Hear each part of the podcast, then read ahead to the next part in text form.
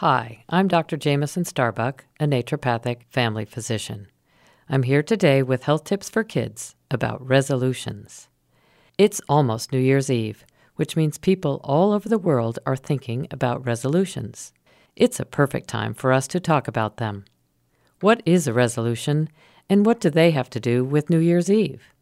Well, a resolution is a firm decision to do or not do something. You can make resolutions all year long, but it's a historic tradition to make them on New Year's Eve. The tradition goes back 4,000 years to the ancient Babylonians, who lived in a country that is now called Iraq. Babylonians were the first people to celebrate the New Year. For them, the New Year started in March when crops were planted. They celebrated by feasting and holding ceremonies and crowning a new king. They also made resolutions. Babylonians thought that if they made resolutions and kept those resolutions all year, the gods would smile on them and they would have good fortune. Nowadays, grown ups make New Year's resolutions about all sorts of things. They make resolutions about work and health and family, about what they eat and how they talk to others. Some adults make lists of five or even ten New Year's resolutions.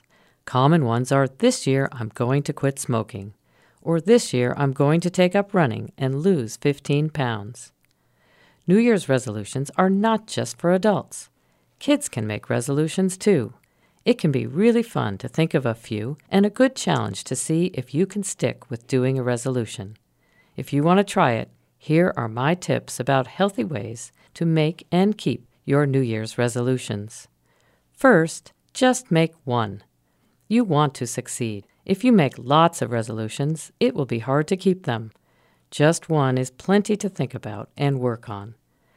Then pick a resolution that helps you feel good about yourself, a resolution that when you do it, you feel like you are the person you want to be.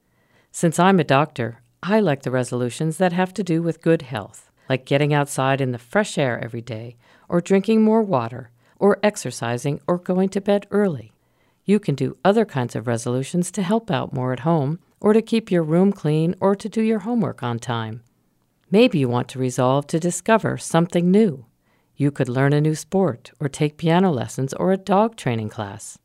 I know a kid who made a resolution to help his neighbor with shoveling snow.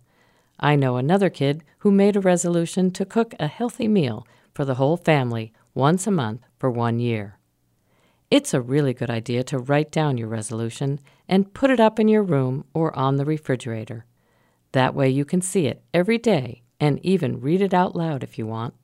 Give your resolution a good try. 50% of adults make resolutions at New Year's, but only 8% actually keep them. I think kids can do better than that. It's hard to do something new, but if you stick with it, you'll find that you feel pretty good about yourself and proud of your success. Have fun with your resolution. They aren't punishment, they're just agreements you make with yourself about how you're going to be a happier and healthier person in the new year ahead. I'm Dr. Jameson Starbuck. I'm wishing you well and a very happy new year.